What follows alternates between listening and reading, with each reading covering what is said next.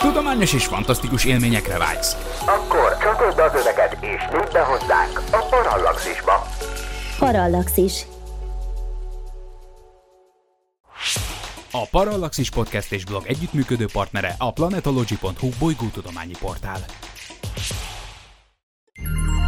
Figyelem! A műsorban spoilerek bukkanhatnak fel. 12 éven aluliak számára nem ajánlott. Az MD Média bemutatja.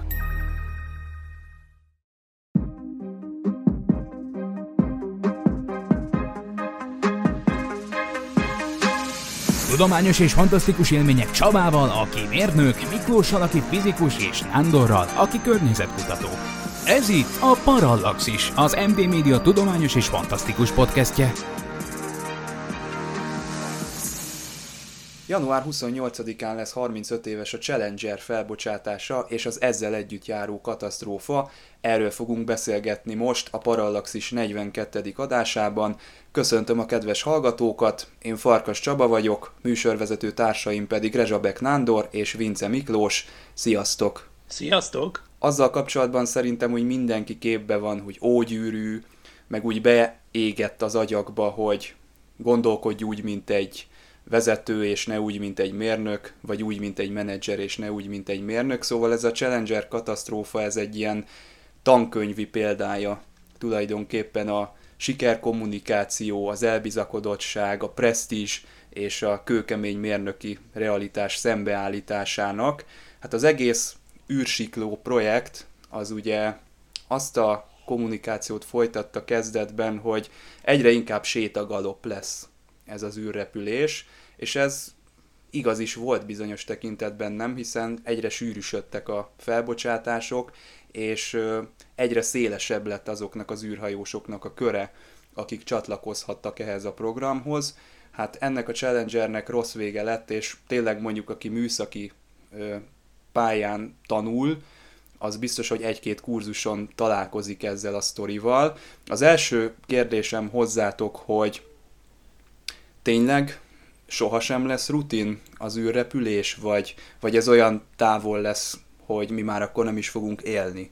Hát, talán most érünk annak a közelébe, ugye itt a, a SpaceX-et tudom mondani, illetve az egyéb űrvállalkozásokat, amikor úgy gondolom, hogy egy belátható időn belül esetlegesen ez mindennapi gyakorlattá válhat. Nyilván ez nem most van, de viszont én amióta ugye követem ezeket az űrkutatással kapcsolatos emberes egyéb kísérleteket, illetve projekteket, missziókat, én most látom azt, hogy ennek lehet realitása, úgy gondolom, hogy nyilván nem most, de néhány közeli évtizedes skálán. Visszautalva a felvezető mondatokra, ugye itt a, a, a Challenger mindenképpen egy, egyfelé egy, egy, egy döbbenetes esemény, és egy, egy komoly stop is volt. Ugye utána közel két és fél évig ugye az amerikai ö, emberes űrprogramok leálltak, és az a fajta döbbenet, ami akkor volt, én ezt gyerekként láttam, hát vagy úgy gyerekként, hogy akkor készültem pont középiskola, ez 1986. Ugye azok a képsorok, azok így belém égtek, és most, ahogy készültem az adás, és ugye visszanéztem ezeket, főleg azok a képkockák, amikor ugye itt a rokonok, barátok figyelték a, a, a felbocsátást, és azok a, azok a döbbenetes kockák, amik ugye láttuk, hogy vagy ők látták, illetve a, a képernyők előtt is, akik követték, hogy így hatalmas baj van, hogy ezek egyszerűen annyira döbbenetesek voltak, és annyira belémégtek, hogy ezek most is visszajöttek, és egész egyszerűen most is letaglózott, szívbe markol, és nagyon rossz nézni. Úgyhogy ez valóban egy választóvonal volt, ugyanakkor úgy gondolom, hogy a jövő innen egy kicsit már más, és, és reméljük, hogy, hogy egy tömegessé váló emberes űrrepülések, vagy úgy mondom, hogy, hogy lehetősége annak, hogy, hogy esetleg civilek is nagyobb számon feljussanak. Ez most, most tanár jutottunk talán ide. Tehát egy ugrás a kettő között. Igen, én is úgy látom, hogy, hogy az végignézzünk az űrhajózás történetén, akkor láthatunk ilyen szakaszokat, amikor, a, amikor ilyen elbizakodottsági szakaszok jönnek, és akkor a, a, az űrprogramok vezetői egy kicsit, főleg menedzserek nyilvánvalóan, a, úgy gondolják, hogy most aztán már minden tényleg rutin, és hát ez ugye nagyon gyorsan tud eszkalálódni, és akkor általában jön egy ilyen hát időről időre jött egy-két ilyen kudarc, ami egy tragédia is esetenként, ami azért valamelyest észhez térítette az embereket, de hát ugye ugye van ennek egy ilyen mintázata. Hát ha belegondolunk a, a, abba, hogy már a Szovjetunió korai űrprogramjában is már ugye 1964-ben elkezdtek arról beszélni, amikor egyébként először mentek fel olyan emberek az űrbe, akik nem voltak pilóták, sőt, hát már Valentina Tereskova sem volt pilóta, de például a Voszhod egy fedélzetén felküldték az első orvost, meg egy mérnököt. Tehát ö, konkrétan az űrhajó egyik tervezőjét, meg egy, meg, meg egy orvost, egy három fős legénységgel, és akkor persze gondolták, már ilyeneket lehetett hallani, hogy hamarosan megy föl majd az első újságíró az űrbe. Tehát ezeket a történeteket az oroszok is el, eljárták, aztán utána jött 1967-ben a Komarov tragédia, ami persze így nagyon jó időre levett ilyeneket a, a napirendről, és aztán utána persze megint kezdődött egy kicsit az elkanászodás, úgymond, aminek az egyik jele például az onnan lett, az el, úgy, úgymond ilyen elkanászodottabb szakaszokat onnan lehet felismerni, ezt én mindig így mondom, hogy amikor az emberek elkezdenek űrruha nélkül fölrepkedni az űrbe. Ugye? Mert hogy például, például ebben a Voszhod egybe, amiről beszéltem, ott már meleg, nem felszálláskor és a leszálláskor sem hordtak űrruhát. Az űrhajósok, hanem melegítő melegítőbe bújtak, és aztán persze ugyanez jött a Soyuz program során is, mentek az űrhajósok a Komaró után újra elkezdődött, a tragédia ideig, óráig észhez térített a társaságot, de aztán újra elkezdődött az elkanászodás, és akkor négy évvel később jött a következő tragédia, az megint csak a szovjet programban, 71-ben a Szaliut űrállomásról visszafelé, ami nekem úgy szintén idén van az egy kerek évfordulója, sok űreseménynek van idén kerek évfordulója. Szóval hát az a baj, hogy a menedzserek azok nagyon gyorsan abba a, az álomba tudják riggatni magukat egy csomószor, hogy, hogy kézben tartják a szituációt, és, és a mérnökök, meg a kutatók meg hiába mondják esetenként, hogy nem, sőt, akkor egy csomószor nem is jut föl az információ a csúcsra, hogy azért még nem tartunk itt. Mert a, a Challenger-t, vagy az egész amerikai űrrepülőgép újra felhasználható űrrepülőgép programot olyan dumákkal adták el, úgymond a törvényhozásnak, meg hát az amerikai adófizetőknek, akik végső soron ugye a cechet állják mindig, hogy, hogy itt aztán most tényleg ez egy megtérülő befektetés lesz, hogy kommercializálódni fog az űr, hogy itt két hetente menni fognak a fuvarok, és, és, és tényleg már olyanokról is lehetett beszélgetéseket hallani, hogy hát hamarosan már akár gyerekek is fölmehetnek az űrbe. Tehát ez komolyan elhangzott a 80-as években. Nem volt még hivatalos formát ez a terv, de, de igenis voltak ezzel kapcsolatos tárgyalások, mert egyszerűen annyira elhitték saját maguknak az emberek, hogy ott a menedzserek elsősorban, és el akarták hinni, és el akarták hitetni az adófizetőkkel, hogy most már ebben élünk, hogy eljött ez a korszak, amikor ez egyáltalán nem nagyobb kunst, mint felülni egy, egy transkontinentális repülőgépre, és átrepülni Amerikából Európába. Tehát holott persze ennek a közelében se voltak. És hát ugye a másik dolog, ami nagy tanulság, és szerintem majdnem mindenben igaz ez a dolog, és jól rímel egyébként 1986 másod, másik nagy tragédiájára is, amit ugye kitárgyaltunk tavaly, a, Cseren, a Csernobili katasztrófára. Mind a kettőben azért meghúzódik valami közös, mégpedig az, hogy, hogy... Ez a rendszer szintű. Igen, a rendszer szintű hiba, ugye, hogy nem terjednek fölfelé a rossz hírek. Tehát egy ilyen, egy, egy, egy ilyen menedzsment struktúrában, ami nagyon hierarchikus, igazából, hogyha te jelentesz valamit, vagy egy hibát észrevettél, vagy valamilyen agályod van, az egyáltalán nem törvényszerű, hogy egyáltalán feljut arra a döntéshozói szintre, ahova fel kellene jutnia. És a, a, még a, aztán újra elkezdődött. Tehát a 2003-as Kolumbia szerencsétlenség után, amikor a másik uh, történelmi amerikai űrrepülőgépet, a Kolumbiát is elvesztették, amúgy annak is ugye igen közel van az évfordulója, az február 1-én történt, Szóval, szóval utána is voltak cikkek arról, hogy a NASA management struktúrájával mi a probléma, és ugyanezt találták. Tehát úgy látszik, hogy sajnos ezt igyekeznek, igyekeznek a struktúrát átláthatóbbá tenni, meg az információ áramlást jobbá, de sajnos mindig, úgy tűnik, hogy előbb-utóbb mindig visszazökkenünk ide. És ha ezt nézem, akkor, akkor sajnos azt hiszem, hogy a csúcs technológiás iparágak még elég messze vannak attól, hogy, hogy, hogy biztonságosak legyenek ilyen szempontból, hogy könnyen elhisszük róluk, hogy már rutin, és akkor mindig kiderül, hogy nem. Hát remélem, hogy a SpaceX-nél például, amit Nándi emlegetett, ilyen optimistán, remélhetőleg ott sikerült valami jobb menedzsment struktúrát kitalálni. De hát nem tudom, szerintem azért előbb-utóbb ott is bele fognak szaladni egy pofonba, mert azt hiszem ez egy emberi jelenség, általános. Úgyhogy én nem vagyok annyira optimista. A másik, ami kapcsolódik ide, ugye így a rendszereket, vagy a rendszer szintű problémákat említettétek, hogy a másik, hogy egy idő után mindenki olyan leegyszerűsítve látja ezeket a kérdéseket, és pont itt ugye én próbáltam visszanézni hogy ezt a jelentést, arról nyilván lesz még szó itt az adásban, ami ugye a vizsgálóbizottságnak a meglátásai voltak, hogy itt azok a típusú problémák, ami elvezettek a, a Challenger katasztrófájához, olyan bonyolult műszaki kérdések, meg maga az űreszköz is annyi alkatrészből, olyan működési struktúrából áll, ami ilyenkor látszik, hogy, hogy ez nem ez egy, ugye mindenkinek a fejében az van, ez egy darab űrrepülőgép, akkor egy darab indítóállás, akkor a, a gyorsító rakéták, meg stb. stb., de valójában ez milliónyi alkatrésznek a bonyolult összjátéka, és, és valójában ugye nem véletlen, hogy az űripar a technológia csúcsa, és ezt itt kevésbé, és sajnos egy idő után ugye az, hogy a laikusik így látják, ez így van, de sajnos a döntéshozók is ilyen leegyszerűsítve látják darab-darab, egy űrhajó, két űrhajó, egy űrrepülőgép, két űrrepülőgép, de valójában egy-egy ilyen probléma világít rá, hogy itt ez sokkal bonyolultabb, és ugye ezt műszakilag kivitelezni kell, úgyhogy fölmenjen és vissza is jöjjön. Ha kiküszöbölünk rendszer szintű problémákat, minden lehetséges emberi tényezőt, akkor szerintetek mennyire része ennek az egész ö, programnak, vagy az ilyen típusú ö, űrutazásnak a kockázat?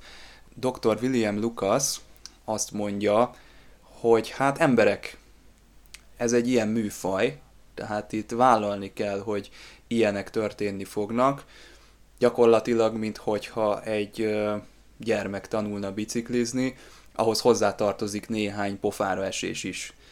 És azért ez így elég érzéketlen dolognak hangzik, amikor a érintettek családjait, az ott dolgozókat, bárkit, aki, akinek köze volt ez az egészhez, így utólag belevesszük az egyenletbe.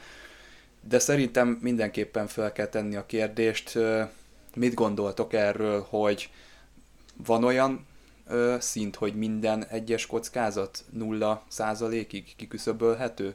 Szerintem nincs, tehát, de, de nem is a nulla százalékról van szó, hiszen persze ezt tudjuk, hogyha beülünk egy autóba, akkor sincsen nulla százalékos kockázat, tehát ez egy matematikai abstrakció, so mindig lesznek balesetek. Nyilván itt a kérdés inkább az, hogy mikortól tekinthetsz valaminek, valamit rutinszerűnek. Na most itt az az érdekes, hogy, és ezt nem győzöm eléggé hangsúlyozni, még mostanság is, hogy az űrrepülésben minden repülés berepülés, mindmáig. Mindmáig, még a Dragon esetében is, ami már kétszer fölment a nemzetközi űrállomásra emberekkel, és, és eddig senkinek nem lett sen, semmi baja, úgyhogy most mindenki megint nagyon optimista. És megint, megint ugye megint az elbizakodottság jelei kezdenek mutatkozni, ami szerintem ami szerintem ezért egy intőjel. Szóval, hogy, hogy minden repülés berepülés, mert minden űrhajó más. Tehát, hogy Nándi mondja, hogy, hogy egy űrhajó, két űrhajó, hogy a menedzsmentnél ez úgy nem látszik, de azt is nagyon jól mondja Nándi, hogy ezek iszonyatosan bonyolult, komplex rendszerek, több millió alkatrésznek kell együtt dolgozni, de nincs két űrhajó, ami tök ugyanolyan. Tehát még a Soyuz űrhajóknál se, mind, mindegy, mindegy, mindegyik rendszerint kézzel összeszerelt cuccokról beszélgetünk, az az adott küldetéshez megfelelően módosítanak mindig egy csomó mindent. Tehát, tehát ezt körülbelül úgy kell elképzelni, tényleg, mint hogyha, és még, még oké, okay, hogy az űrrepülőgépnél voltak újra, tehát pont ez volt az űrrepülőgép programnak a, a lényege, hogy, hogy vannak benne újrahasznosítható elemek, de hát azt is kb. teljesen, szinte teljesen szét kellett egy csomó mindent szedni, mielőtt újra használták, és lecserélni egy csomó mindent, tehát, tehát még így is megállja a helyét ez a hasonlat, amit most mondani fogok, hogy tehát ez olyan, mintha az autónkat vagy a repülőnket mindig csak egyszer használhatnánk. Tehát mindig építenének egy új Boeing 737-est, vagy egy Airbus-t, és akkor arra felszállnál, és, és tehát minden repülés berepülés, minden repülés első repülés. Még hogyha újra is használsz valamit, az olyan mértékben lett a legutóbbi repülés óta átépítve, hogy, hogy, hogy igenis az az első útja ennek a cuccnak. Tehát ez szerintem egy olyan faktor, ami, ami, ami miatt csalók a dolog összevetni ezeket a dolgokat jelen pillanatban mondjuk a légi közlekedéssel. És abban tökre igazat adok a Nándinak, amikor azt mondja, hogy a SpaceX az, egy, az jól csinálja a dolgokat, mert ott nagyon, nagyon effektíven pörgetik az újrahasznosíthatóság kérdését.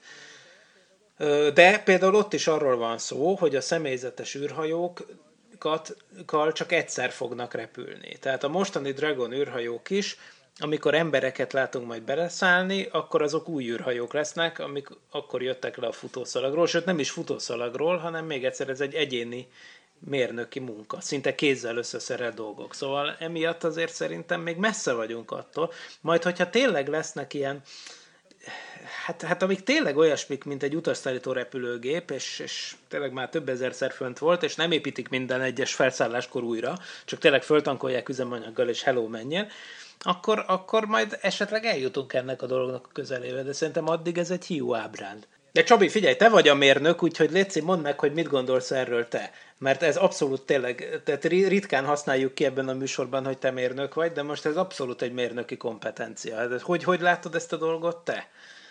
Hát nincsen, nincsen olyan rendszer, amiben kiküszöbölhetők a hibák. Nyilván a biztonságnak a, a kérdése az egy, az egy nagyon komoly témakör, én, én mégis nem mérnöki kérdésnek látom ezt, mert ha csak a mérnökökön múlna minden, most nyilván itt hazabeszélek, meg, meg minden, akkor, akkor lehet, hogy jobb lenne a helyzet, mert ugye láttuk, hogy két évvel a Challenger után kézbe vették azok az emberek a projektet, akik felszólaltak, és akik, akik kifejezték a, a problémákat a projekttel kapcsolatban, és bizony ráncba tudták szedni ezt a dolgot, tehát nyilván az is inspirálta ezt az egészet, hogy egy, egy ekkora katasztrófa után muszáj kijavítani ezeket a, ezeket a hibákat, de én azt hiszem, hogy alaphelyzetben is, hogyha az ő kezükben lett volna a projekt, illetve a döntéshozási folyamatoknak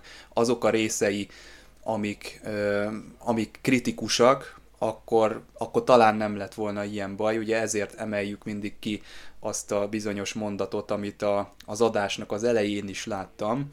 És én sajnos még azon is gondolkodtam, itt az előbb azt kérdeztem tőletek, hogyha kiküszöböljük a rendszer szintű hibát, de vajon kiküszöbölhető-e a rendszer szintű hiba, hiszen ha nincsen visszacsatolás a, az űrprogramban azzal kapcsolatban, hogy az emberek erről mit gondolnak, ha elveszítjük a, a, a, az állampolgároknak az érdeklődését.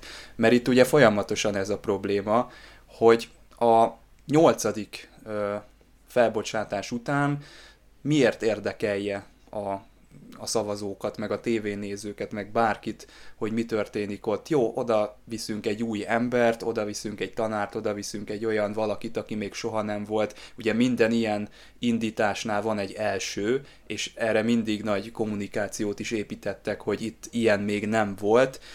De ugye amikor olyanok történnek, hogy így beragad a, a, a fedélzeti nyílás, nem tudnak mit csinálni, el kell halasztani, mert túl hideg van, túl meleg van, fúj a szél, nem jó az idő, a leszállásnál valószínűleg nem lesz jó az idő ott, ahol majd le kell szállni, akkor könnyen azt fogja tudni mondani egy random valaki, hogy na jó, hát ezek itt bohóckodnak, meg mit tudom én, azért ez még nem az a, az űrutazás, amire én várok, és amit nekem annyira bereklámoztak, hogy ez a mindennapok része lesz.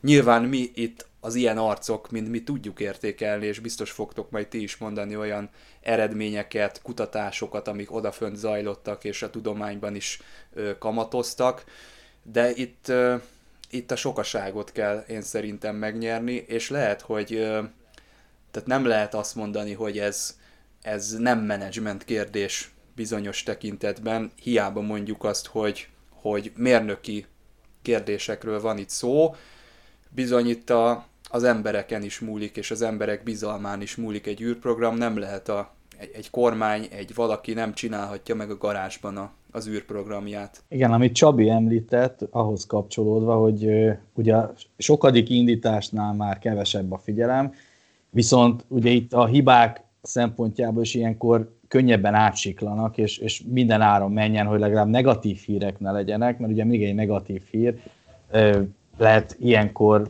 esetleg egy választáson bukta annak, aki mondjuk a finanszírozást adja. És ugye itt egy jó példa a Challengernél az a tényező, ami már egy kicsit már ugye a természettudományok felé mutat, de szorosan összefügg a műszaki kérdésekkel, hogy itt tény, hogy ez volt az addigi, ugye ez volt a 25. repülése az űrrepülőgép programnak, és a leghidegebb volt, tehát a legalacsonyabb hőmérsékletet mérték, jeges szél volt, fagy volt, és ugye eddig ezzel ilyen mértékben nem találkoztak.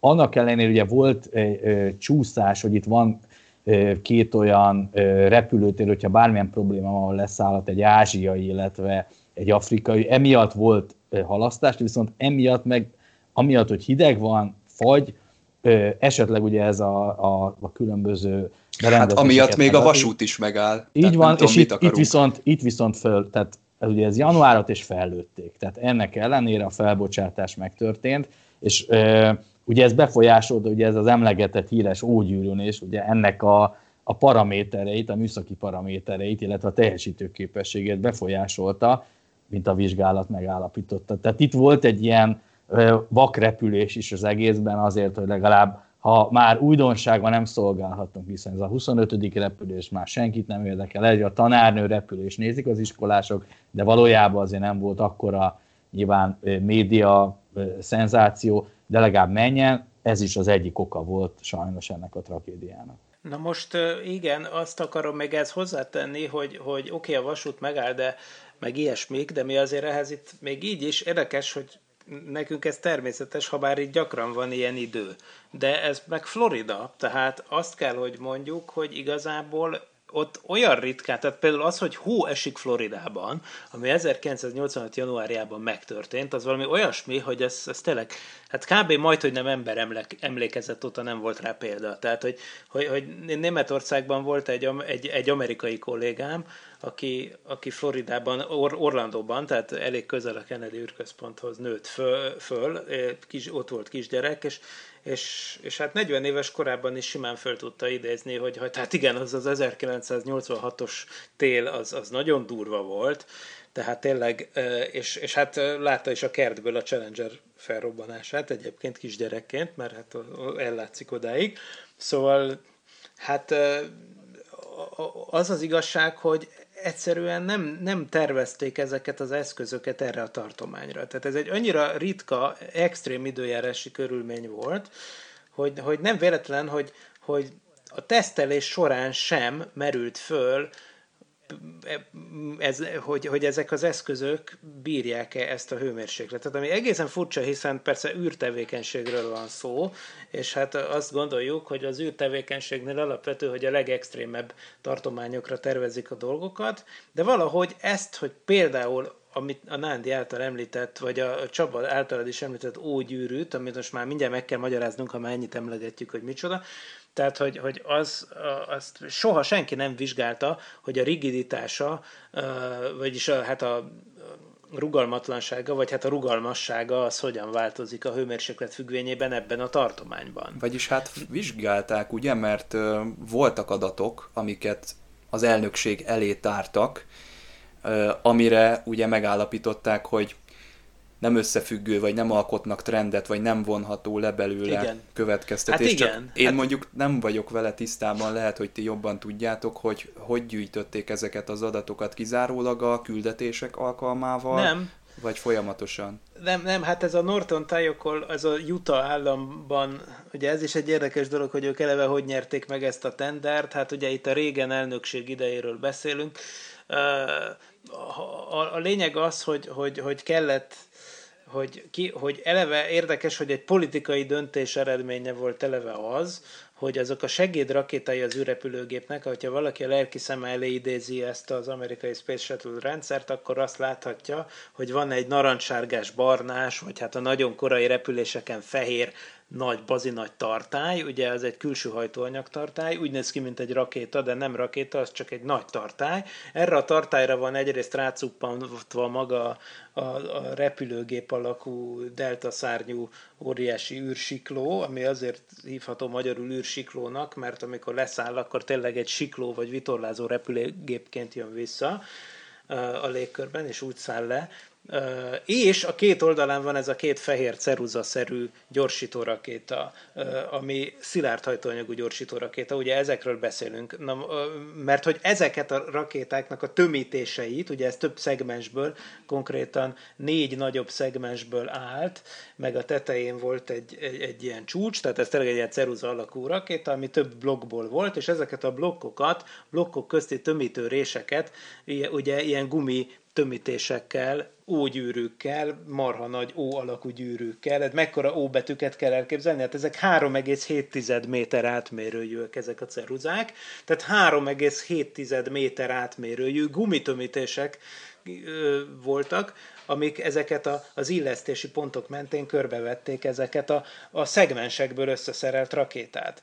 Ami szilárd hajtóanyagú volt. A szilárd hajtóanyagú rakéta az a legősibb rakéta típus, ugye ezt már az ókori kínaiak kitalálták. Na nem a középkori kínaiak mondjuk úgy, nekünk középkor, de hát a lényeg az, hogy már... De hát volt itt tóckodás, nem? Miklós ettől a szilárd hajtóanyagtól. Hát igen, igen, ezt mondom, hogy, hogy, hogy abszolút, mert, mert ez volt az első eset, és azóta se volt erre példa, tudomásom szerint, hogy személyzetes űreszközre szereltek szilárd hajtóanyagú rakétát. Most majd megint lesz, ugye, mert hogy ugye az új NASA féle rakéta, aminek éppen ö, szombatról vasárnapra virradóan volt a hát fél, csak félig meddig sikeres, sajnos földi gyújtás tesztelése, szóval használni fogják ezeket, de ez volt az első eset, hogy ezt a szilárd hajtóanyagú gyorsító rakétát beszerelték. Ugye mondom, a szilárd hajtóanyagú rakéta az, az az, amit a kínaiak kitaláltak ezer valahány éve, ugye a tűzijáték rakéta, csak ez egy felmagasztósított változata, de nagyon fontos tulajdonsága, hogy ha ezt egyszer begyújtod, akkor nem lehet kikapcsolni. Tehát az, a folyékony hajtóanyagú rakétával ellentétben, ahol ugye van egy, egy külön tartályban üzemanyag és oxidálószer, azt a kettőt azt összeengeded egy égéstérbe, és akkor jön létre a reakció, de ott persze ennek megfelelően két szeleppel le lehet zárni, tehát a, a folyékony hajtóanyagú rakétában a reakciót le lehet állítani. Ehhez képest a szilárd hajtóanyagú rakétaban ez a két komponens eleve össze van keverve, mint egyfajta puskaporban, és akkor azzal van tulajdonképpen megtöltve az egész, és ebből következik, hogy nem lehet szeparálni a dolgokat, hogyha egyszer elindult, akkor az megy. Óriási tolóerőt tud kifejteni egy ilyen, éppen ezért választották, meg egyébként a jutai szenátortól jövő politikai nyomás miatt, mert ugye mindig egy ilyen NASA programot, meg a költségvetést azt meg kell szavazni, és akkor mindig jönnek a szenátorok, akiket le kell kenyerezni, és vannak szenátorok, akiket persze igen gyakran azzal lehet lekenyerezni, teljesen érthető módon, hogy az ő államukban levő cég fejlesz-e valamelyik fontos elemét, és akkor ezzel a helyi dolgozóknak munkahelyek jönnek létre. Hát itt volt ez a Norton Tyokol nevű légipari vállalat, ami történetesen szilárd hajtóanyagú rakéták fejlesztéséhez tudott érteni, mert az egyébként azt egyszerűbb valamennyire legyártani, mint a folyékonyat, ezt tegyük hozzá. És hát mindegy, a lég az, hogy annak ellenére, hogy sokan óckodtak attól, hogy szilárd hajtóanyagú rakétákat használjanak ebben a programban, végül őket választották. És ezek a mérnökök úgy tesztelték a, ezeknek az anyagoknak a, a szilárdságát, hogy nem csak a repülések során, hanem amit mindmáig szoktak csinálni, vízszintes gyújtás tesztelések során, tehát ott Utah államban, ott a, hát ott a sivatagos terület kellős közepén. Ott, ott pukkantgatják azt a Ott pukkantgatják, de nem, nem is engedik föl, tudod, hanem vízszintes helyzetben égetik. Igen és akkor így, így mennek ezek a tesztek, és utána kiértékelték. Természetesen a Utah államban soha nem állnak elő azok a hőmérsékleti viszonyok, azon a részén legalábbis, mert Utah államban a hegyekben egyébként tök jó, ott hó van, meg ott, ott meg kell még májusban is megmarad a hó, de, de ott lent konkrétan, ahol ez a tesztelés történt, ott, ott, ott, ott valahogy nem, nem voltak ilyen főmérsékleti viszonyok. Külön-külön a darabokat amúgy lehet, hogy tesztelték, de magát az egész rendszert azt nem. És általában úgy, úgy érveltek a mérnökök, hogy mivel ott nem csak egy gyűrű van természetesen, hanem legalább három koncentrikus gyűrű, ezért, hogyha az egyik egyikkel történik valami, akkor még mindig ott van a kettő. Csak persze ez, egy, ez is egy rossz gondolkodás, hiszen ez, a, ez független hibákat feltételez, és hogyha független hibákat feltételezünk, független eseményeket, akkor nyilván egy háromszoros túlbiztosítás az baromi jó. Tehát az nem egy független hiba, hogy a hőmérséklet az lecsökken, mit tudom én, mínusz 20 fokra, és akkor persze nyilván, hogy mind a három ugyanolyan anyagból Igen, tehát ennek, ennek akkor lenne értelme, hogyha az a második gyűrű csak akkor mehetne tönkre, miután az első már tönkrement, tehát védve lenne, de hát... Így van, nincsen. így van. Tehát ez egy gondolati hiba. Tehát ilyenek húzódnak meg, tehát valahol egy kicsit az is van, hogy az embereknek a, a képzelete mond csődöt akkor, mint amikor, mit tudom én, az Apollo 1, ugye szintén évforduló, mert majdnem ugyanaz nap volt, mint a Challenger tragédiája, csak éppen, éppen 18 évvel korábban. 1967. január 27-én senkinek nem jutott eszébe az, hogy egy, hogy egy földi légnyomáson tiszta oxigénnel megtöltött mikrobusz nagyságú űrkabinban, ahol több ezer kilométernyi kábel fut a falban, hogyha véletlenül előáll egy szikra, akkor az egész iszonyú gyorsan lángra kap, és és, és, és gyakorlatilag nincs idejük az űrhajósoknak kimenekülni, és így, így égett bent ugye Grissom, White és Chaffee 1967-ben. Ott is Oké, okay, volt mérnöki probléma, persze, de a képzelőerő módot, mondott csődöt, mert az emberek egyszerűen nem gondolták végig, hogy ez is probléma lehet. Azon pörögtek, hogy, hogy majd ha fönt lesznek az űrben, akkor milyen problémák lehetnek. Az senkinek nem, nem egy tized másodpercig nem jutott eszükbe a tervezőknek, vagy, vagy megint csak az, hogy eszébe jutott valakinek, csak nem terjedt föl az információ, ugye nem tudjuk, hogy, hogy, hogy hát történhetnek ilyen problémák. Ez a, a nem jut eszünkbe típusú probléma, erre egy orvosság, a úgynevezett szimuláció. Persze nem arra gondolok, hogy beülnek emberek egy kabinba a földön, és úgy csinálunk szimulációt, hanem számítógépes szimuláció. Tehát ö, ilyenkor egy csomó mindent ki tud ütközni. Jó, nyilván akkoriban nem volt ez, vagy nem volt ennyire fejlett, vagy egyáltalán nem alkalmazták. Ma már ez ez eléggé előre lendítette a, a mérnöki tudományokat, úgyhogy szerintem ennyivel előrébb vagyunk ebben a tekintetben, hiszen Miklós is ugye kiemelte, hogy nem feltétlenül mérnöki probléma ez, hanem olyan komplex rendszerekkel kell dolgozni, amiben jöhetnek hibák bárhonnan, és nem gondol rá senki. Na most egy lefuttatott szimulációban ezek azért ki tudnak ütközni jobban. Igen, és ráadásul itt még érdekes, ugye volt ez a vizsgálóbizottság, ami utána megpróbálta a hibaokat feltárni, és ugye valamennyi szerelési momentumról volt videófelvétel, és végig is nézték, és ugye az ógyőrük kapcsán is ugye megállapították, hogy rendben történt a szerelés, viszont ugye, amit itt Miklós is említett, hogy, hogy arra nem gondolt senki, hogy ez oké, okay, hogy, hogy a szerelést megnézzük, de viszont annak se, vagy az senkinek nem tudott eszébe, hogy ezek az ógyűrűk egy más hőmérsékleti tartományban különböző hatásoknak kitéve, hogy működnek, és ugye ez volt a tragédia oka. Tehát rendben szerelték, szépen fölkerültek, valamit megállapítottak, hogy a kenőanyag, tehát úgy nézett hogy van valami sérülés, de aztán a bizottság megállapított, hogy a videón az látszik, hogy a kenőanyag került rá, viszont sajnos ugye itt az volt a probléma, hogy a, a hideg miatt ezek nem voltak alkalmasak. Pedig elvileg ez egy tartani. közönséges gépelem, tehát csak egy nagyobb így, átmérőben. Így van, pontosan így van. És egyébként éppen nem ez, ez volt a, a hihetetlen az egészben, hogy, hogy, hogy amikor volt utána a vizsgálat, amiről majd nyilván szót ejtünk, de persze majd el kell mondanunk, hogy konkrétan mi, mi történt, de amikor volt a vizsgálat, akkor, akkor egy olyan eredményre jutottak, amit aztán tényleg mindenki megértett. Nem kellett nagy fizikusnak lenni, nagy mérnöknek, és, és persze ez, ez valahol egy kicsit jellemző, hogy tényleg egy több millió rendszerből álló valamiről beszélünk, amire mindmáig úgy hivatkoznak, még 2021-ben is, hogy a valaha épített leg, legkomplexebb repülőjármű, ez az ő repülőgéprendszer, nagyon bonyolult már maga a főhajtómű is, tehát az egész tényleg tehát elmondhatatlan, hogy mi minden volt ebben, és, és ehhez képest, hogy ami konkrétan csődöt mondott, az egy nagyon egyszerűen elképzelhető valami, ami pontosan az hagyott így, így nyomot az amerikai köztudatba,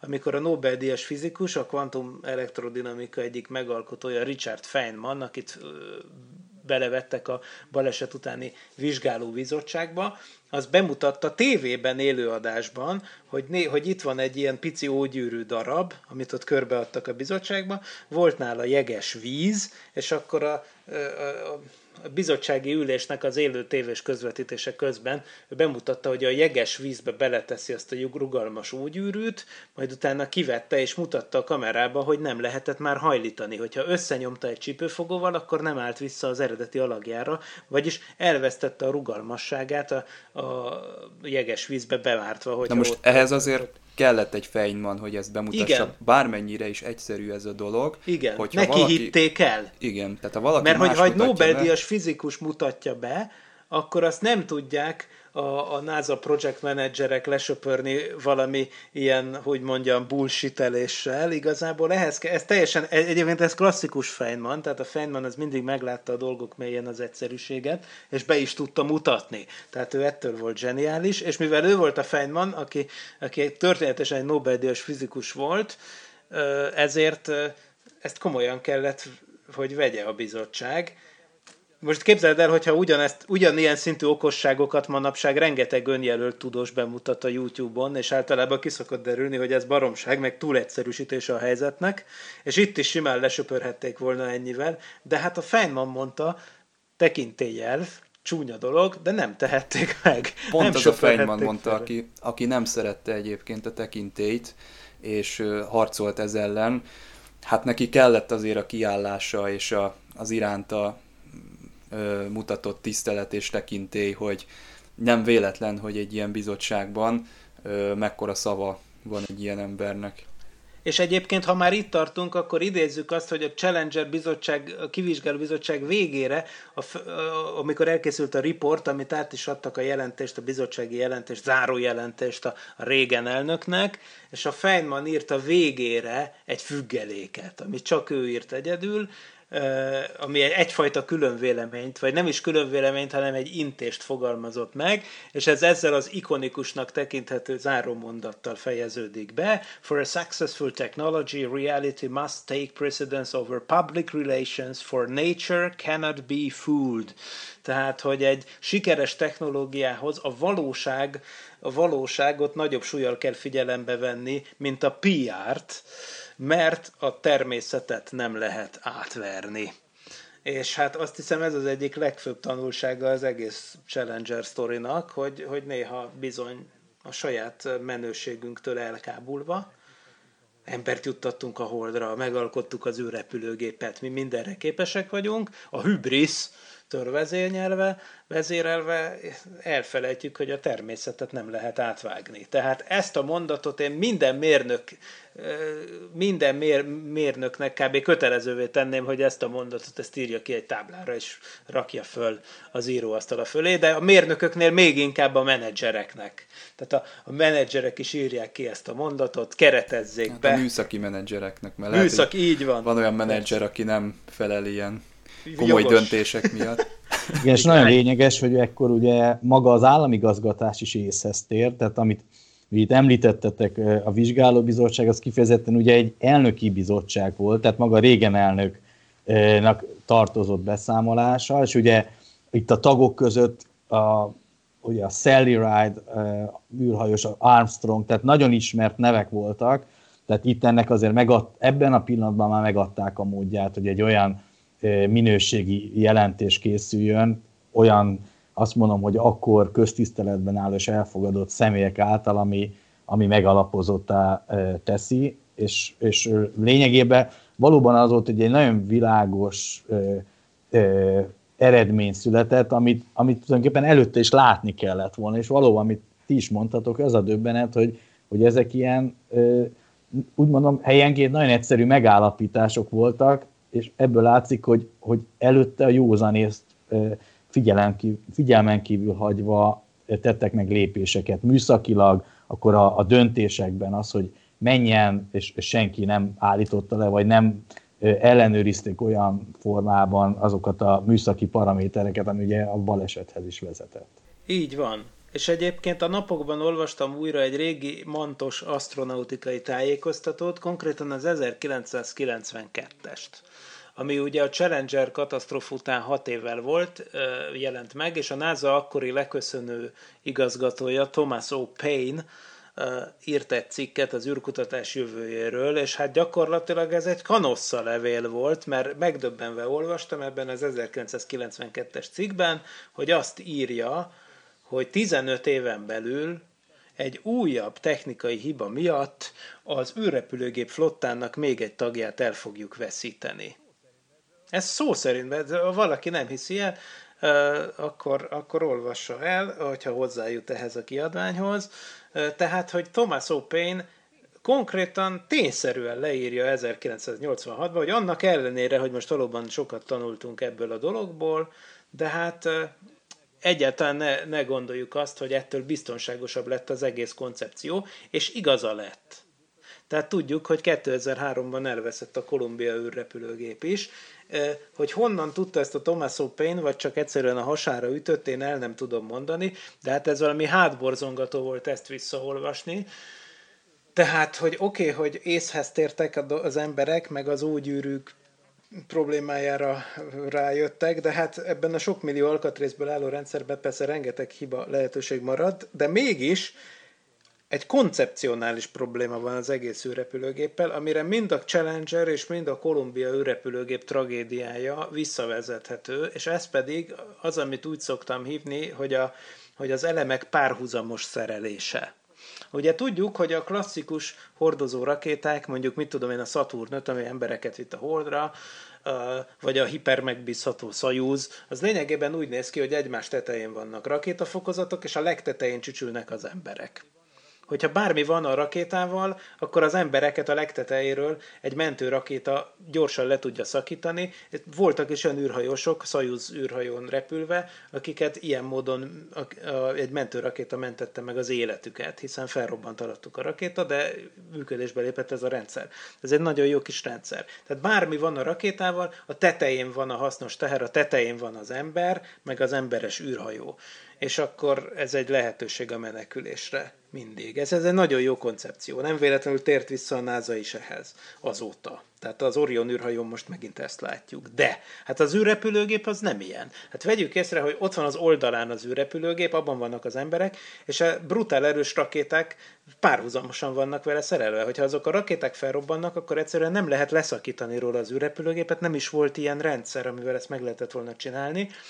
Tehát kevésbé volt biztonságos tulajdonképpen a Space Shuttle-el felszállni, mint a Saturn 5 vagy a Soyuzzal. És egyébként mind a kettő tragédia végül is ebből a párhuzamos szerelésből adódik. hogy a Challenger esetében az volt, ugye, hogy ezek az ógyűrűk ugye elvesztették a rigiditásukat, tehát a, a forró, működő, szilárd rakétából ott oldalra az iszonyatosan meleg gáz az tulajdonképpen egy lángvágóként belenyilalt a mellette levő nagy üzemanyagtartályba, ami kiukasztotta lényegében, és egy iszonyatos robbanáshoz vezetett, mert berobbantotta a, a folyékony üzemanyagot, ami a mellette levő nagy narancssárga tartályban volt, és az pedig egy az egybe levitte a szintén mellé szerelt űrrepülőgépet. A Kolumbia katasztrofa is ugyanebből a párhuzamos elrendezésből adódik, hiszen ott mi történt? Ott ugye az történt, hogy megint csak a nagy üzemanyag tartályról, ami attól volt narancssárga, hogy egy narancssárga habszivacs bevonattal volt ellátva, de ezek a habszivacs darabok, amiket egyébként a harkályok gyakran ki is juggatnak a Kennedy űrközpontban, de, de ezek a felszálláskor így leszakadgatnak, ilyen pici darabok, és egy ilyen darab, ami a rakéta oldaláról szakadt le, leesés közben eltalálta az űrrepülőgép szárnyprofilját, leütve azt a néhány kerámia csempét, ami miatt aztán visszatéréskor szétégett az űrrepülőgép, megölve a hét űrhajóst 2003. február 1-én. Tehát mind a kettő eset erre vezethető vissza. 2003-ban is, ha az űrrepülőgép a tetején lett volna, vagyis a rakéta fölött, mint minden tisztességes rakétánál, akkor soha nem fordulhatott volna elő, hogy magáról a rakétáról leeső repesz darab eltalálja. Tehát az a baj, hogy lehet akármit javítani ezeken a dolgokon, de már kezdettől fogva úgy tűnik, hogy a legalapvetőbb koncepció sajnos el volt rontva, már az 70-es években történt tervezéskor. Ez a nagy bajom. Ez olyan banális hibák is még pluszban hozzájárultak, hogy ugye itt a vizsgálóbizottság ugye próbálta kielemezni a felvételeket, és, ugye, és három kamera volt beállítva, ami bizonyos szögben lefette a, a felbocsátáskor ugye az űrrepülőgépet, de pont az a szög hiányzott, ahol láthatták volna, hogy már gyakorlatilag az indítás pillanatában, vagy néhány ezred másodperccel később, ugye egy kiáram, füst áramlik ki. És hogyha, amit Miki említ, hogyha van egy ilyen lehetőség, gyakorlatilag még indulás után is lehet, hogy le lehetett volna választani gyakorlatilag egy ilyen mentőrakétával, hogyha ugye ez adott, és a, be van kamerázva, akkor gyakorlatilag ez is elkerülhető lett volna. Hát igen, de az nagyon gyorsan kell döntést hozni. Így Tehát van, az a baj a startok, ez nagyon hamar volt. Igen, igen, igen nehéz dolgok Ez, de elképzelhető, de az a lényeg, hogy vélhetően ez a, a füstkibocsátás, ez már akkor is látszódhatott, tehát még a, úgy mondom, mielőtt elindult volna, csak a kamerákon akkor tűnik fel, amikor már, már éppen emelkedik. De hogyha ez rendesen be van áll, vagy úgy mondom, hogy lefedi a teljes spektrumot, vagy hát, úgy mondom, tehát az, végig minden porcikájára rálát az űrrepülőgépnek, meg a rakétának, lehet, hogy elkerülhető lett volna.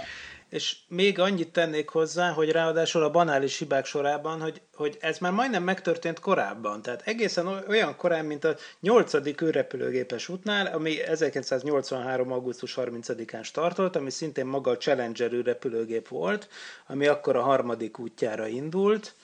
Számomra különösen kedves ez a repülős amúgy, mert ez több ezer borítékot vitt magával az űrbe, mert a NASA akkor volt 25 éves, és borítékokat vitt jelképes rakományként többek között, és aztán visszahozta ezeket a földre, és az egyik ilyen boríték az itt van nálam itthon, úgyhogy ez megjárta az űrt, de az a boríték szerencsére vissza tudott jönni a földre, a Challengeren, de nem sokon múlt, mert utólag rájöttek, hogy ezen a 83. augusztusi starton is, amikor utólag megnézték a, ugye a visszatérő és a vízből kihalászott és újra hasznosításra előkészített uh, uh, rakétákat, akkor azt vették észre, hogy, uh, hogy az egyik segédfúvó cső az kimaródott, tehát majdnem keresztül égett, nem is az ógyűrűnél, csak a környékén, tehát egyszerűen attól, hogy működnek ezek a, a, a többször felhasználható szilárd ajtóanyagú rakéták, ugye ott folyamatosan vékonyodik, fárad el az anyag,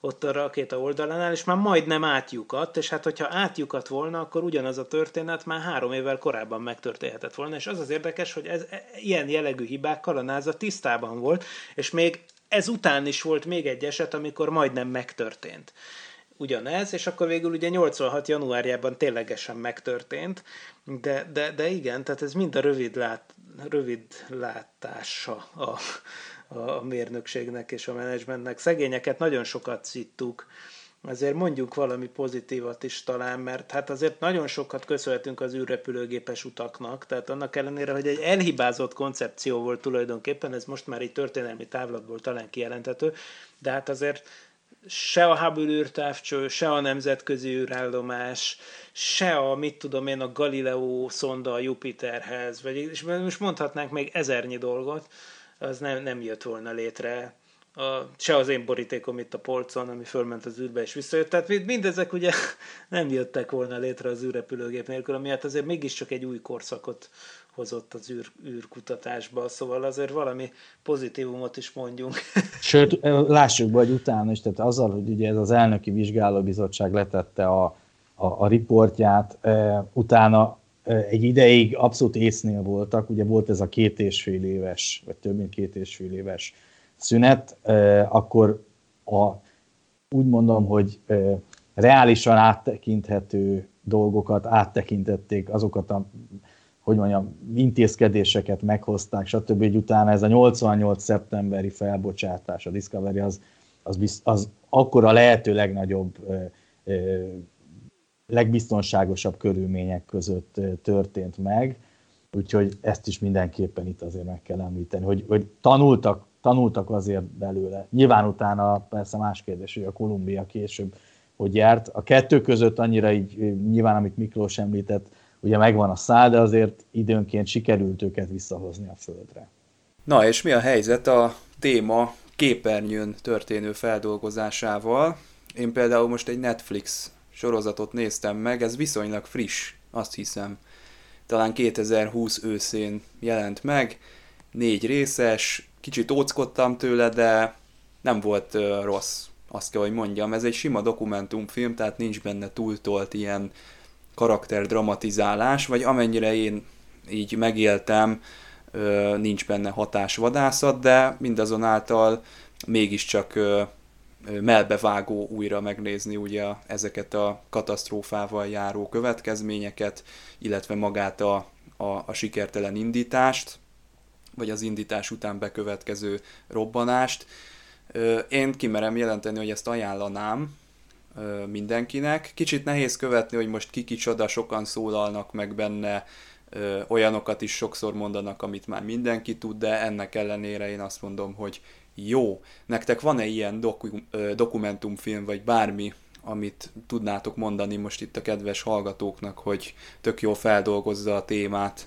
Én mindenképp tudok egyet ajánlani, videó megosztó portálokon könnyedén elérhető. Van egy, egy e, magyar szinkronan futó NASA történeti sorozat, ami talán ezt még a 90-es években is, vagy láttam, vagy, vagy ez már ak, ak, körülbelül ak, akkori a magyar szinkron is, az egy nagyon-nagyon jó feldolgozása a Challenger katasztrófának, illetve nagyon sok eredeti felvétel, illetve angol nyelvű, ugye amerikai dokumentumfilm, meg report szerepel, és ami érdekes, hogy, hogy ugye minden ilyen típusú dologra ilyen áltudományos baromságok rárakódnak, ennél kevésbé. I- igen, ezt, ezt én is tudom javasolni, meg azt, azt sem hangzott el, akkor ezt, ez álljon itt, hogy a Csaba által emlegetett Netflix sorozatnak az a cím, hogy Challenger The Final Flight, Challenger az utolsó repülés, biztos magyarra így fordították le, és amit meg én ajánlanék ezen felül, az a uh, The Challenger, vagy The Challenger Disaster című sorozat. Azért van neki két, vagyis nem sorozat, ez csak egy film. Ezt a BBC 2 csinált. Tehát azért van neki két címe, mert hogy a brit televízióban a BBC 2-n Challenger néven mutatták be, Amerikában Challenger Disaster néven. Ez egy 2013-as tévéfilm, William Hurt a főszereplője, és ő Richard Feynman-t játsza, mert ez a vizsgálatról szóló film. És, és egy élőszereplős, tehát ez nem egy dokumentumfilm, ez el van játszva, de, de nagyon jól bemutatja a, a vizsgálatot magát, tehát ez rögtön úgy kezdődik, hogy felrobbant a Challenger, és Feynman nézőpontjából mondja el az egész történetet, a vizsgálat történetét, és, és, ezt, és ez fönt van a YouTube-on, tehát ez, ez, ez nem is kell nagyon uh, bemenni a szürke zónába, hanem ez, ez megnézhető azonnal. 2013-as BBC 2-es, szerintem teljesen korrekt bemutatása a történetnek. Neil Armstrongostól, Sally Ride-ostól, Feynmanostól a vizsgálóbizottság munkája, meg hogy miket tártak föl még, és nagyon tanulságos. Miklós, itt az adás elején említetted, hogy ilyen hullámzó elkanászodási és komolyan vevési ö, szakaszok vannak az űrkutatásban. Most jelenleg mit tudtok mondani a, az űrkutatás helyzetéről így nemzetközileg, mik a kitűzött célok, és szerintetek mik most a reálisan kitűzhető mérföldkövek, amiket meg kéne oldanunk ebben a témakörben?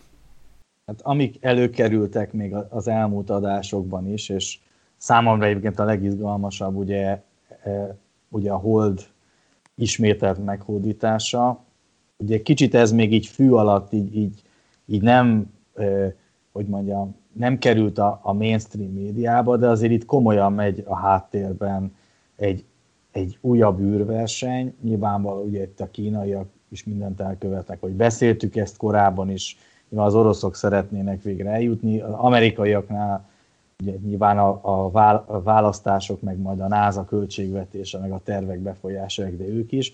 Úgyhogy én ezt, az, ezt tartom az egyik izgalmas iránynak. Nyilván ebből következik majd a, a leendő marsutazás, de ez, ez, ez szerintem megint, ugye ez mindig, ahogy szokták viccesen mondani, vagy emlegetik, hogy mindig 25 év múlva lesz, hát most megint ismét 25 év múlva, tehát ez állandóan tolódik, ennek olyan nagyon realitását nem látom, hogy ebben tényleges lépések történjenek, tehát engem leginkább ez a kettő foglalkoztat ugye egyébként. Igen, ezzel teljesen egy húron pendülök Nándival, mint annyi mindenben, úgyhogy, úgyhogy én azt gondolom, hogy most nem tudom, hogy hogy elkanászodási vagy biztonságos hullámban vagyunk-e épp. Kicsit, kicsit azt hiszem, hogy ez most, most, most úgy nagyjából jó a helyzet.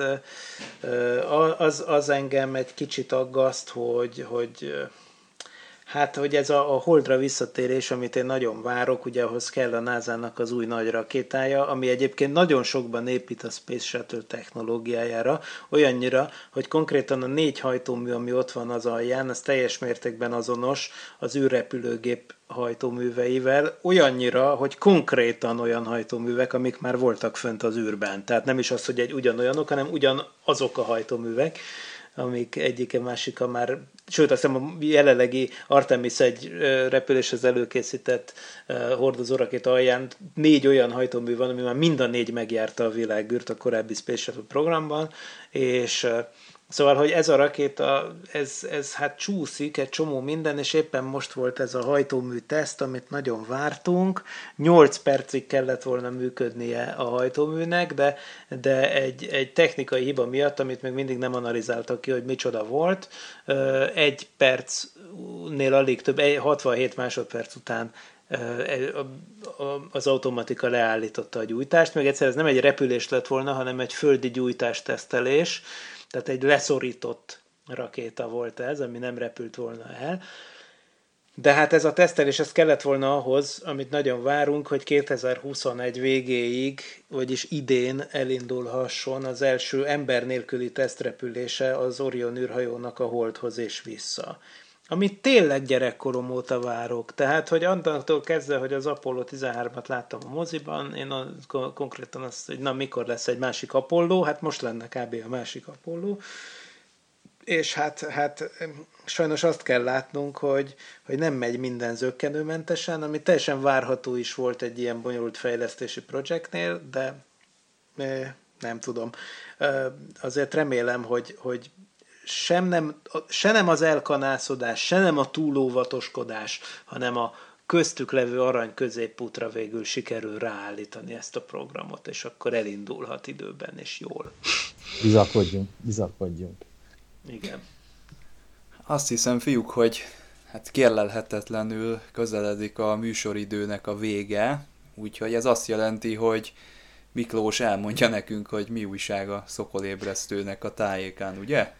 Igen, igen, a szokolébresztőben azt kezdtük el, hogy két hetente, most legalább kétszer még, de lehet, hogy három is van még ebbe, behívom Suminski Nándort, aki a nagy szakértője az űrkutatás, űrhajózás történetének, és mivel hogy ma ennyi, idén ennyi évforduló van, Challenger évforduló is van, Space Shuttle első repülés évforduló van, első űrállomás évforduló is van, de mindenek előtt azért mégis csak Gagarin évforduló van, ugye a Mercury program, most múltkori adásunkban mi is azért ezt kihasználtuk, hogy az emberi űrrepülések 60 éve kezdődtek. Hát most ezen az apropón e, megbeszéljük Suminski Nándorral legalább egy trilógiában, de lehet, hogy négy adás is lesz belőle, hogy, hogy hogyan jutottunk el odáig, és akkor ezek így váltakozva fognak menni. Tehát tehát ugye két hetente van szokolébresztő, tehát minden második szokolébresztőben jön ez a történelmi vonal, és a közte levő szokolébresztőkben pedig megyünk tovább a, srá, a Werner Norbival és Pál Andrissal lehetőségeink szerint megbeszélni, hogy mik az újdonságok mindeközben az űrkutatást, űrhajózást házatáján. Most a következő adás az tehát most a jelenlegi helyzetről fog szólni, úgyhogy Werner Norbival fogok szerintem beszélgetni. Talán éppen erről a, erről a mi lesz a holdutazással témáról fogunk beszélgetni, azt hiszem, mert most ez egyre aktuálisabbá fog válni. Már úgy működtök, mint a hollywoodi producerek, hogy ilyen trilógiákat, meg ilyen nagyon távlati terveket vázoltok föl. Na, Nandi, felétek mi a helyzet? Mikor várhatunk egy következő előadást tőled például? Online. Egy kapcsolódó előadás sorozatra hadd figyeljem fel a hallgatók figyelmét. A, a Gotthard Jenő Csillagászati Egyesület szervezésében ugye januártól zajlik egészen február legelejéig a csillagászati és űrkutatási hetek program. Először a virtuális térben, a Galileo Webcast révén ugye eljut az országba vagy a világban mindenfelé. Itt ugye megjelennek a, a Paralaxis munkatársa is, Már ugye itt az adás megjelenését megelőzően ugye Kovács Gergő, jó magam is adtam elő, de viszont lesz még, ami, amit amikor most ugye hallják majd a kedves hallgatók az adást, felhívom a figyelmet, hogy január, 20, január 25-én Bardócné Kocsis Erzsó Women of NASA az amerikai űrkutatás női úttörői címmel fog előadni, tehát január 25 18 óra a Galileo webpasztió voltából, illetve lesz egy rákövetkező előadás is. Ivanics Ferenc barátom, a Bakonyi Csillagászati Egyesület elnöke, a Vostok egy sikeres útja és ami mögötte van, tehát ez február 1, 18 óra. Személy szerint pedig majd egy kicsit később a, a Székesfehérvári Terkán Lajos bemutatott csillagvizsgáló sorozatában fogok jó magam szerepelni, ez május 25-én lesz, hogy ez is kapcsolódik majd a, a, a szovjet zond űrszondák, illetve automata holdűrhajókról beszélek, de ez majd, ez majd később. Ez a másik kettő, ami aktuális. Mikor hallgatjátok ezt az adást, már jó ideje elérhető az az Impulzus Podcast, melyben Vas Gáborra emlékezünk, akinek szinte mindenki ismeri valahonnan a hangját, ha nem is filmekből, akkor reklámokból, egyéb helyekről. Hát nekünk Star Trek rajongóknak természetesen Csekoté a Star Trek Voyager sorozatban, és hát Holnándort hívtuk meg, hogy elbúcsúztassuk Vas Gábort, úgyhogy ajánlom figyelmetekbe ezt a műsorunkat is. Parallaxis pedig február 4-én jelentkezik újra, találkozunk tehát akkor két hét múlva. Fiúk, nektek köszönöm szépen a mai szakértelmet. Sziasztok! Köszönjük szépen, sziasztok! Sziasztok, én is köszönöm!